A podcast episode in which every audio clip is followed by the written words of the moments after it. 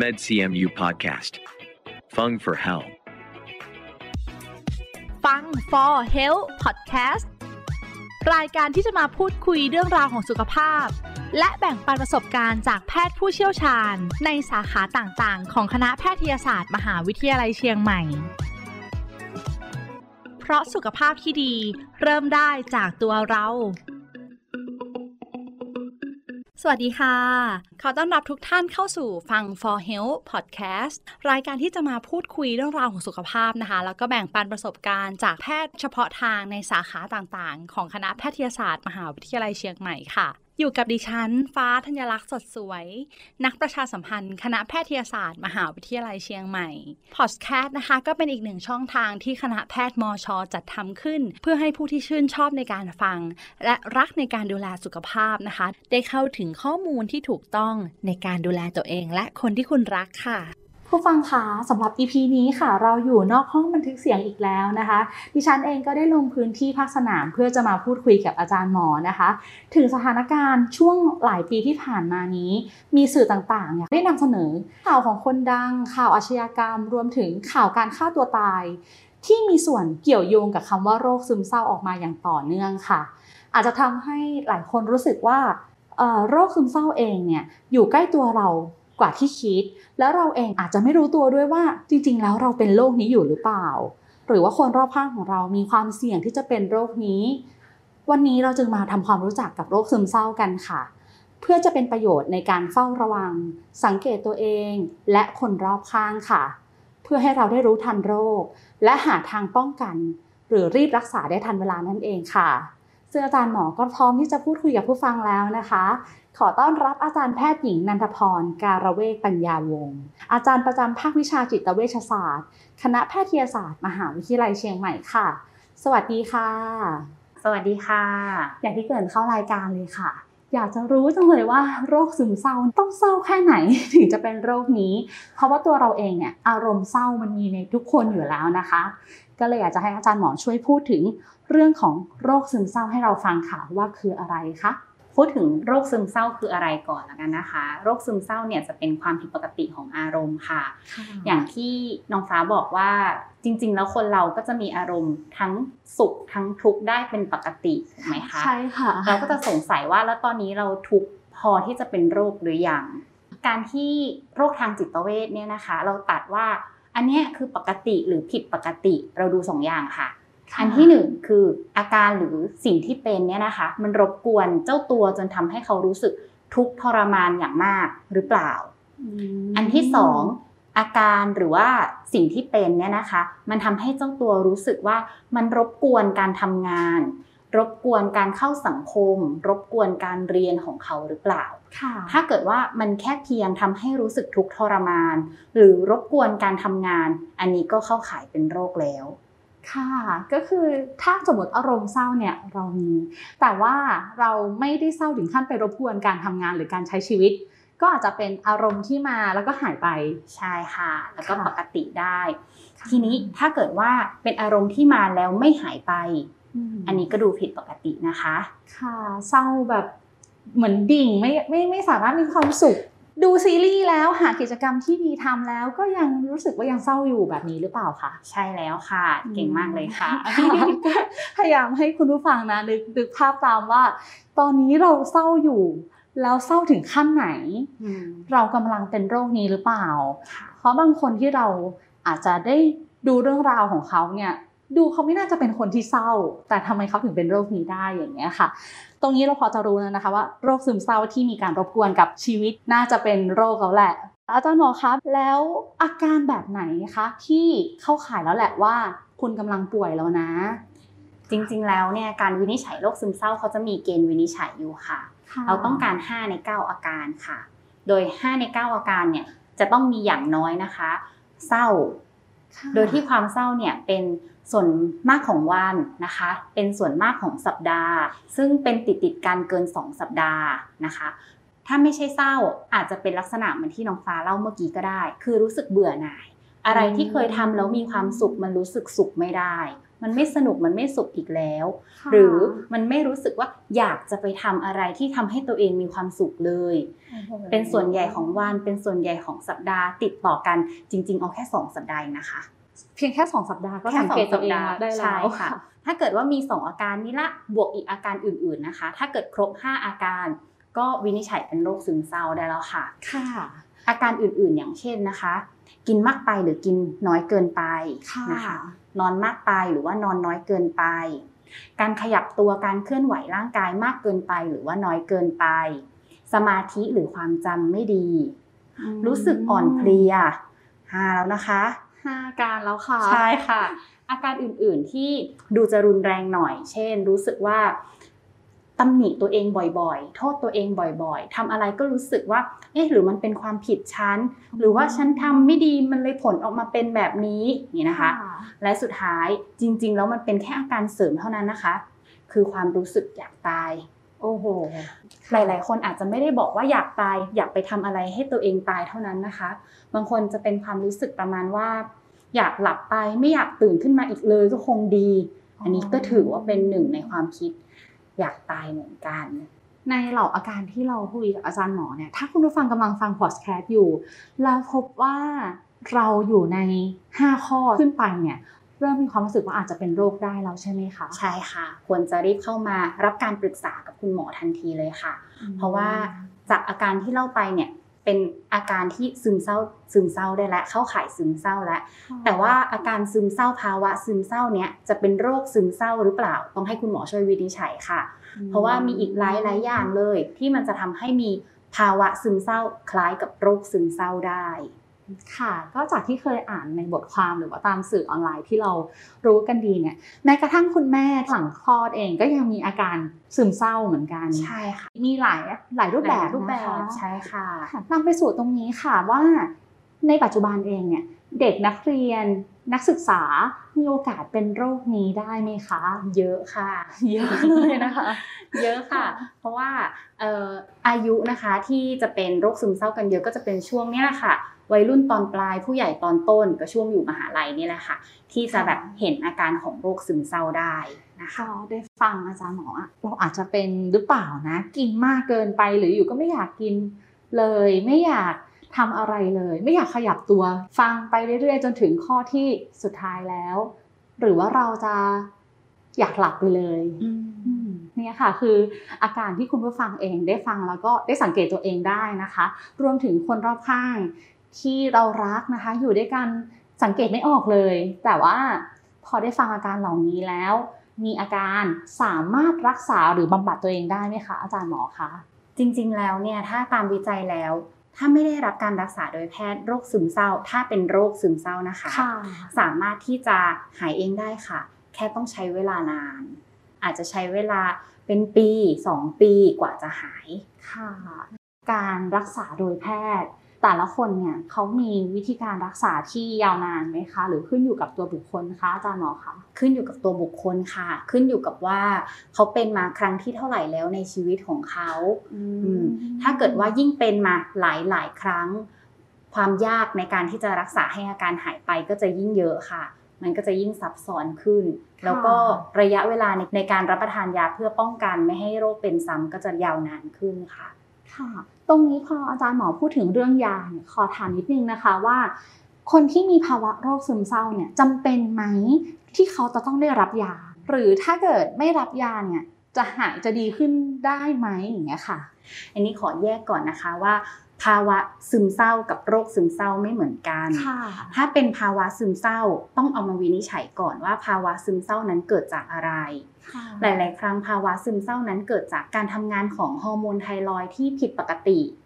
อืมเช่น ไทรอยด์ค่ะต่ำจนมีอาการซึมเศร้าอย่างเงี้ยค่ะ หรือบางคนมีภาวะซีดหนักมากจนอาการเหมือนโรคซึมเศร้าเลยอย่างเงี้ยค่ะ ก็มีนะคะ นอกเหนือจากโรคซึมเศร้าจริง ๆ ยังมีอาการ หรือความผิดปกติทางกายหลายอย่าง ที่ทำให้มีภาวะซึมเศร้าได้ค่เพราะฉะนั้นเวลาเอามาวินิจฉัยเนี่ยคุณหมอก็ต้องถามหาโรคประจำตัวถามหาอาการข้างเคียงอื่น ๆ แล้วก็ตรวจติดตามเรื่องพวกนี้ ถ้าเกิดว่าเจอว่ามีสาเหตุที่ต้องรักษาอย่างเช่น มีภาวะไทรอยด์ต่ำก็ต้องรักษาด้วยยาค่ะอืม ต้องใช่มีการรักษากับทีมแพทย์ควบคู่ไปด้วยใช่เพราะภาวะซึมเศร้ามีใช่ที่มาที่ไปใช่ค่ะ แต่ถ้าเกิดวินิจฉัยแล้วว่า ภาวะซึมเศร้านี้เกิดจากโรคซึมเศร้าอืมที่ไม่ได้เป็นจากสาเหตุอื่นค่ะอันเนี้ยหายเองได้ค่ะ เพราะฉะนั้นคำว่าโรคซึมเศร้ากับภาวะซึมเศร้าเองเนี่ยไม่ผู้ฟังต้องแยกกันแยกกันแล้วนะคะ ภาวะซึมเศร้าเนี่ยจะต้องมีที่มาที่ไปอย่างแน่นอนใช่ซึ่งตรงเนี้ยการวินิจฉัยต้องอยู่ที่ทีมแพทย์นะ เราไม่สามารถรู้ได้เองเลยใช่ว่าเราจะเป็นต่อมไทรอยด์หรือมีปัญหากับการผิดปกติในร่างกายยังไงบ้างใช่ค่ะแต่โรคซึมเศร้าเนี่ยเขาเรียกไม่มีอาการอื่นร่วมด้วยใช่ไหมคะอาจาใช่รย์หมอค่ะคะใช่ค่ะแล้วก็ในหลาย ๆ โรคเนี่ยบางทีอาการนำก็นำมาด้วยภาวะซึมเศร้าก่อนที่จะมาเจออาการทางกายที่ผิดปกติก็มีนะคะอืมเพราะฉะนั้นการพบแพทย์น่าจะปลอดภัยกว่าโอ้ค่ะใช่ค่ะค่ะ หลาย ๆ ท่านยิ่งช่วงโควิดนะคะ หลาย ๆ ท่านหมอเจอว่าเป็นภาวะซึมเศร้าจากการขาดวิตามินดีค่ะ ค่ะ ให้รับประทานวิตามินดีอาการก็ดีขึ้นวิตามินดีเท่านั้นเองเหรอคะอาจารย์หมอใช่ค่ะ เพราะว่าไม่ได้เจอแสงเลย โควิดก็อยู่แต่ในบ้านเป็นส่วนใหญ่ไม่ค่อยได้ออกไปทำกิจกรรมนอกบ้านค่ะก็อาการเหมือนซึมเศร้าเลยค่ะ พอรักษาด้วยการให้วิตามินดี อาการก็ดีขึ้นดีขึ้นอย่างเงี้ยค่ะ สมชื่อเลยนะคะ วิตามินดีแล้วดีก็ค่ะทำให้เราดีขึ้นเลยนะคะใช่ค่ะตรงนี้ก็คือผู้ฟังที่กำลังฟังพอดแคสต์อยู่นะคะ เราได้แยกแล้วเนาะระหว่างอาการที่เราเป็นอยู่โรคของเราเนี่ยเป็นโรคซึมเศร้า หรืออาจจะเป็นภาวะซึมเศร้าใช่ค่ะแต่ที่ฟังอาจารย์หมอมา ไม่ว่าจะยังไงก็ตามการที่ได้พบแพทย์เร็วที่สุด น่าจะดีที่สุดน่าจะดีที่สุดแล้วนะใช่คะค่ะคุณหมอด้านจิตเวชนะคะ รู้สึกว่าคนไข้เนี่ยเขากลัวคำนี้มากในประเทศไทยเราเองเนี่ย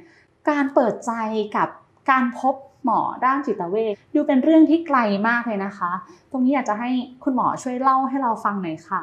จริง ๆ แล้วการมาพบจิตแพทย์ไม่ได้น่ากลัวเลยค่ะค่ะ อาจจะน่ากลัวน้อยกว่าพบหมอแผนกอื่นด้วย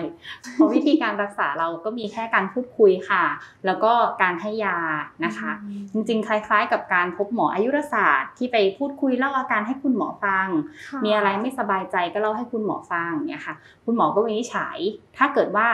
ให้การรักษาโดยไม่ใช้ยาได้ มีการปรับความคิดอืมสำรวจอารมณ์อะไรอย่างเงี้ยค่ะ แล้วคนไข้ดีขึ้นคุณหมอก็จะพยายามใช้วิธีพวกนั้นก่อนแหละค่ะค่ะถ้าเกิดใช้วิธีพวกนั้นแล้วไม่ดีขึ้น คุณหมอก็จะจัดยาควบคู่ไปด้วยเนี่ยอืค่ะมไม่น่ากลัวจริงๆไม่นะได้คะน่ากลัวเลยนั่งะคุยเหมือนเรานั่งคุยกับเพื่อนนะใช่คุณหมอด้านจิตเวชก็จะสวยสดใสด้วยนะคะ ผู้ฟังคะอย่ากลัวการมาพบคุณหมอนะ ด้วยความที่ทางบ้านเราเองเนี่ยละครหรือว่าสื่อที่ออกมาทำให้เรารู้สึกว่าคนที่มีปัญหาด้านจิตเวชเนี่ยน่ากลัว มีความเป็นบ้าร่วมอะไรอย่างเงี้ยค่ะ ก็เลยอาจจะเป็นกรอบที่ตีขึ้นมาทำให้คนกลัวมากกว่านะคะ กลัวการที่จะมาพบคุณหมอนั่นเองค่ะ ซึ่งถ้าเราไม่ได้พบคุณหมอแล้วอาการหนักขึ้นรุนแรงขึ้นน่ากลัวกว่านะ ใช่ค่ะ อันนั้นน่าจะน่ากลัวของจริงค่ะค่ะคนที่เป็นโรคซึมเศร้าเนี่ยนะคะ ส่วนใหญ่ไม่ค่อยทำร้ายคนอื่นค่ะค่ะอืม ถ้าเกิดจะทำร้ายเนี่ยส่วนใหญ่จะทำร้ายตัวเองซะมากกว่า ซึ่งความน่ากลัวมันอยู่ที่ความปลอดภัยในชีวิตของตัวท่านเองนั่นแหละค่ะ ถ้าเกิดว่าเศร้าจนไม่สามารถควบคุมตัวเองได้ หรือเศร้าจนมองไม่เห็นหนทางที่จะทำให้มีความสุขได้ บางทีความคิด ที่จะปลิดชีวิตตัวเองก็จะโผล่ขึ้นมาเนี่ยค่ะเราเห็นได้ชัดเลยค่ะว่า ยิ่งเรามีสื่อออนไลน์นะ เราใกล้ชิดกับคำนี้จังเลยรู้สึกว่าคำว่าโรคซึมเศร้ามันใกล้ตัวเราจังเลยและอยากจะมาพูดคุยกันในวันนี้นี่แหละค่ะว่า จริง ๆ แล้ว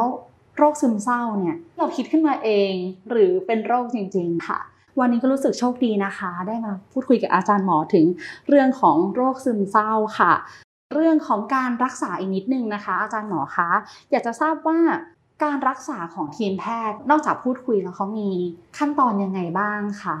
มีการใช้ยาอย่างเดียวหรือเปล่า ในการรักษาโรคซึมเศร้านะคะ ก็จะแบ่งเป็นระดับค่ะ ถ้าเกิดว่าคนไข้ซึมเศร้าเล็กน้อย ส่วนใหญ่ก็จะเป็นการพูดคุยค่ะ อาจจะมีใช้ยาบ้างนะคะ แต่ว่าถ้าเกิดว่าเริ่มซึมเศร้าปานกลางค่ะ ก็จะเป็นการพูดคุยร่วมกับการใช้ยานะคะ ตอนนี้เอ่อคนไข้จะมีสิทธิ์ คือไม่ว่าจะเป็นระยะไหนคนไข้จะมีสิทธิ์เลือกนะคะ ว่าเขาอยากรักษาด้วยวิธีไหน แต่อันนี้คือสิ่งที่แนะนำนะคะค่ะถ้าเกิดว่าเป็นซึมเศร้ารุนแรงเนี่ย ส่วนใหญ่จะให้ใช้ยานะคะค่ะแล้วพูดคุยร่วมด้วยอ๋อนะคะ คือหลักจะไม่เหมือนกัน แล้วก็ถ้าเกิดว่า ซึมเศร้าหนักมากเลยจริง ๆ แล้วต้องทำให้เขาดีขึ้นภายในเร็ววัน เช่น เขามีอาการซึมเศร้าแบบอยากฆ่าตัวตายตลอดเวลาไม่สามารถควบคุมได้เลยนะคะ ให้ยาแล้วอาการก็ไม่ดีขึ้นค่ะหรือว่าให้ยาแล้วกว่าจะรอการตอบสนองของยา มันไม่ทันไม่ทันท่วงทีแน่ๆเนี้ยค่ะก็อาจจะมีการรักษาที่หนักขึ้นไปอีก เช่น การทำช็อตไฟฟ้าสมองค่ะหรือว่าเอ่อการกระตุ้นสมองด้วยคลื่นแม่เหล็กไฟฟ้า ค่ะ ในสมัยก่อน การช็อตไฟฟ้าสมองเนี่ยจะดูเป็นสิ่งที่น่ากลัวใช่ไหมค่ะคะ แต่เดี๋ยวนี้จะมีเทคโนโลยีใหม่ค่ะ เป็นการกระตุ้นสมองด้วยคลื่นแม่เหล็กไฟฟ้า คนไข้จะบอกว่าเหมือนทำสปาค่ะ นั่งในห้องแอร์เย็นๆ ใส่หมวกหมวกว่ายน้ำอะนะคะค่ะคุณหมอก็จะวัดว่าต้องกระตุ้นตรงจุดไหน แล้วก็จะยิงคลื่นแม่เหล็กไฟฟ้าไปกระตุ้นสมองตรงนั้น ตึกตึกตึกตึกตึกตึกเนี้ยค่ะอืความรู้สึกอาจจะเหมือนแบบถูกกระตุกเส้นผมจึ๊กจึ๊กจึ๊กจึ๊กเบาๆ ประมาณนั้น พอครบคอร์สเสร็จอาการก็จะค่อย ๆ ดีขึ้นอือืมม เรานึกภาพออกใช่ได้นะคะ ดูน่ากลัวน้อยลตองนแรกอะถ้าหมอไม่อธิบายว่าเพียงแค่หมวกว่ายน้ำเองนะก็จะนึกถึงโอ้ยเหล็กใหญ่อ่าๆเครื่องมือชิ้นโตอยู่บนหัวของเรามีการช็อตอย่างเงี้ยค่ะคำว่าช็อตมันดูน่ากลัวน่ากลัวแต่ฟังอาจารย์หมอแล้วเบาลงเยอะเลยค่ะค่ะ แต่อย่างไรก็ตามเราเชื่อว่าไม่มีใครอยากจะเป็นโรคนี้ หรือต้องนำไปสู่การรักษาหรอกค่ะอาจารย์หมอคะเรามีวิธีการที่ดึงตัวเองออกมา ไม่ให้เป็นโรคนี้ทำได้ไหมคะทำได้ค่ะ จริงๆแล้วโรคซึมเศร้าเนี่ยเป็นโรคที่เป็นสิ่งที่ผสานกันนะคะ ระหว่างเขาเรียกว่าพันธุกรรมเนาะค่ะคือตัวเนื้อสมองนะคะ กับสิ่งภายนอกที่เราเจอค่ะนะคะ ตัวเนื้อสมองเราคงไปปรับเปลี่ยนเขาไม่ได้ อย่างเช่นอ่ามีพันธุกรรมมานะคะญาติสายตรงเป็นซึมเศร้าทั้งบ้านเลยอะไรเงี้ยเราอาจจะมีสิทธิ์รอดน้อยกว่าคนอื่นค่ะนะคะแต่เราก็ยังมีสิทธิ์รอดอยู่นะคะเอออันที่สองคือการเลี้ยงดูเราไม่สามารถไปเปลี่ยนคุณพ่อคุณแม่ได้ใช่ไหมคะค่ะอันนี้มันก็เป็นสิ่งที่ปรับไม่ได้แต่สิ่งที่ปรับได้คือตัวเราเองเนี่ยนะคะอืมปกติแล้วเนี่ยมันจะมีกลไกหนึ่งที่ทำให้เกิดโรคซึมเศร้า คือกลไกของฮอร์โมนเครียดค่ะค่ะ ปกติถ้าเกิดเวลาเราเจอเรื่องที่เครียดฮอร์โมนเครียดก็จะหลั่งออกมา เพื่อที่จะให้ร่างกายมีการตอบสนอง สักทางใดทางหนึ่งไม่ว่าจะเป็นการสู้หรือการหนี แต่ว่าไอฮอร์โมนเครียดเนี้ยค่ะมันเป็นตัวดี ที่มันไปเป็นพิษกับสมองส่วนอารมณ์ค่ะทำให้ถ้าเกิดมันหลั่งออกมามากเกินไป นานเกินไป มันอาจจะทำให้สมองส่วนอารมณ์เนี่ยทำงานผิดปกติได้ แล้วก็นำไปสู่โรคซึมเศร้าในที่สุดค่ะ เพราะฉะนั้นแล้วถ้าเกิดเรามองสถานการณ์แล้วไม่ตีความว่าเครียด เราก็จะป้องกันไม่ให้เกิดโรคซึมเศร้าได้ค่ะ วิธีการมองสถานการณ์แล้วไม่ทำให้รู้สึกว่าเครียด อันที่หนึ่งคงต้องเข้าใจตัวเองอะค่ะค่ะมีสติรู้ตัวเองบ่อยๆว่า ตอนนี้รู้สึกยังไงอืมตอนนี้คิดยังไง อุ๊ย ตอนนี้ประหลอดความเครียดขึ้นไปถึงเลขสี่แล้วนะค่ะเราต้องรู้ตัวแล้วนะ เอ๊ะแล้วไอ้ประหลอดความเครียดที่มันขึ้นไปเลขสี่เนี่ย เพราะเราคิดว่าอะไรหรอเนี่ยค่ะ คิดแบบนี้แล้วมันเป็นจริงไหมค่ะมีประโยชน์ไหมเป็นทุกข์ไหมเนี่ยค่ะ ถ้าคิดแล้วก็อาจจะไม่ได้จริงร้อยเปอร์เซ็นประโยชน์ไม่ค่อยมี เป็นทุกข์ด้วย เปลี่ยนวิธีคิดไหมอะไรอย่างเงี้ยค่ะค่ะก็จะช่วยป้องกันให้เกิดโรคซึมเศร้าได้ เรื่องที่ต้องช็อตโน้ตไว้เลยนะคะอืมคุณผู้ฟังค่ะว่า เราสามารถกำหนดความเครียดของตัวเราเองได้ค่ะ บางเรื่องถ้าเราปล่อยผ่านได้ ไม่นำเก็บมาคิดหรือคิดไปเอง บางทีการที่เราคิดเอง คิดเองเออเอง แล้วก็เก็บมาเครียดเองอย่างเงี้ยค่ะ หรืออย่างเป็นเพื่อนกันเรามีปัญหาทะเลาะกันอีกคนนึงเขา อาจจะไม่ได้เก็บไว้ แต่คนที่ได้ยินหรือเก็บมาเหมือนเอาความเครียดมามันมันคือใช่เลยอะค่ะมันเหมือนเหตุการณ์ที่เกิดขึ้นจริง ๆ ในปัจจุบันของเรานะคะ เชื่อว่าทุกคนมีปัญหา ไม่มีใครที่จะไม่พบกับปัญหาใช่ไหมคะ แต่อยู่ที่ตัวเขาเนี่ยเลือกที่จะวางปัญหาเหล่านั้นไว้หรือ เอามันเก็บเข้ามา ใช่ไหมคะใช่ค่ะสรุปได้ดีมากเลยค่ะ ตรงนี้คือสิ่งที่นึกภาพออกเลยค่ะยิ่งเราโตขึ้นนะจากที่เรามีปัญหาการเรียนอย่างเดียว พบเจอกับเพื่อน พอมีครอบครัวอย่างเงี้ยเราอาจจะมีปัญหาที่เพิ่มมากขึ้น จนถึงเรามองว่าคุณพ่อคุณแม่เราผ่านปัญหามาได้ยังไง คุณตาคุณยายเขาผ่านปัญหาเหล่านี้มาได้ยังไงนะคะ เมื่อก่อนเราไม่เคยรู้จักโรคนี้เลยด้วยซ้ำ พอเราคิดว่าเอ้เราเป็นแค่คนที่มีความสุข แล้วก็มีช่วงเศร้าบ้างบางเวลา แต่พอทุกวันเนี้ยมีคำว่าโรคซึมเศร้าเข้ามา